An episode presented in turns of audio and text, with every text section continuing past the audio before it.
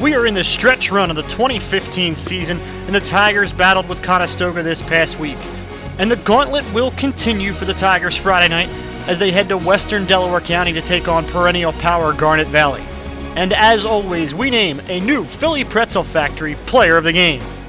I'm Greg Pecko, and all you need to know about Marple Newtown football is next on the Philly Pretzel Factory Midweek Report.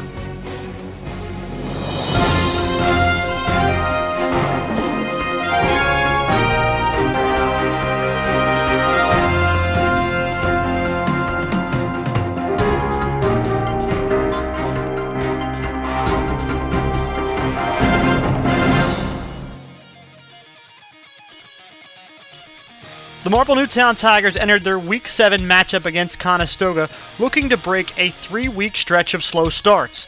The Pioneers, however, had different plans for the Tigers, as they would open up the scoring in the first quarter when Corey Manning ran for a sixteen-yard touchdown.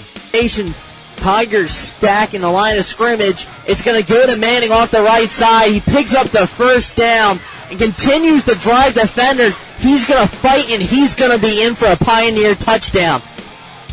With a score six to nothing at the end of one in favor of Conestoga, the Tigers would have to find their first points of the game in the second quarter on a twelve-play, twenty-five-yard drive that ended with kicker George Lambrizios hitting a forty-four-yard field goal.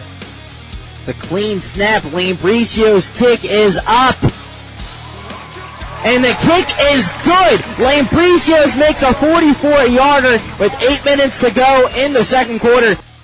Later in the second, the Pioneers expanded their lead on an eight-play, fifty-nine-yard drive, capped off by a Timothy Miller thirteen-yard rush, making the score thirteen to three at halftime. Conestoga started the second half with the football, but the Tigers' defense stood tall and forced a quick three-and-out. The Tigers' offense would then go to work from there, powered by Abel Hoff. Marple Newtown feeds the Beast first down at on the seventeen-yard line. It's going to be a handoff off to Abel, off the left side. He finds a crease. He's going to take a defender with him. He's going to go down to the four-yard line. Great push up front by the Tigers. And this is just conditioning that Abel Hoff has put his body in. Eating great, working hard during the offseason. I mean, he's getting the ball play after play after play. I mean, Hoff carried the ball nine of eleven times for eighty-one yards on the drive, a drive that would end with a one-yard touchdown run by quarterback Anthony Paoletti.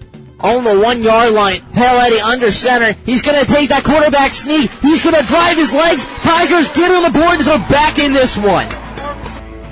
Unfortunately, that would be it for scoring in this one, as the Tigers pushed the Pioneers to the brink late in the fourth quarter, but could not find the end zone, leaving the final score thirteen to nine in favor of Conestoga and giving the Tigers their first loss of the twenty fifteen season.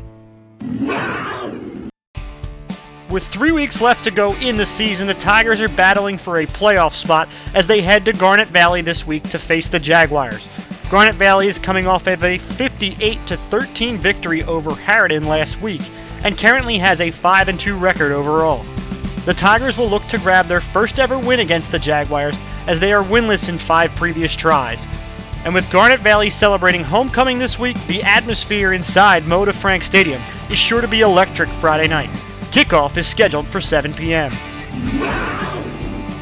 And now it's time for us to name our Philly Pretzel Factory Player of the Game for Week seven.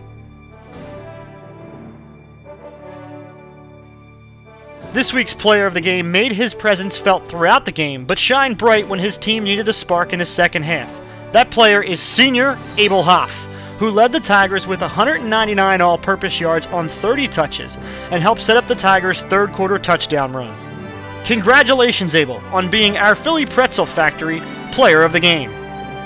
Yeah, he is a football player.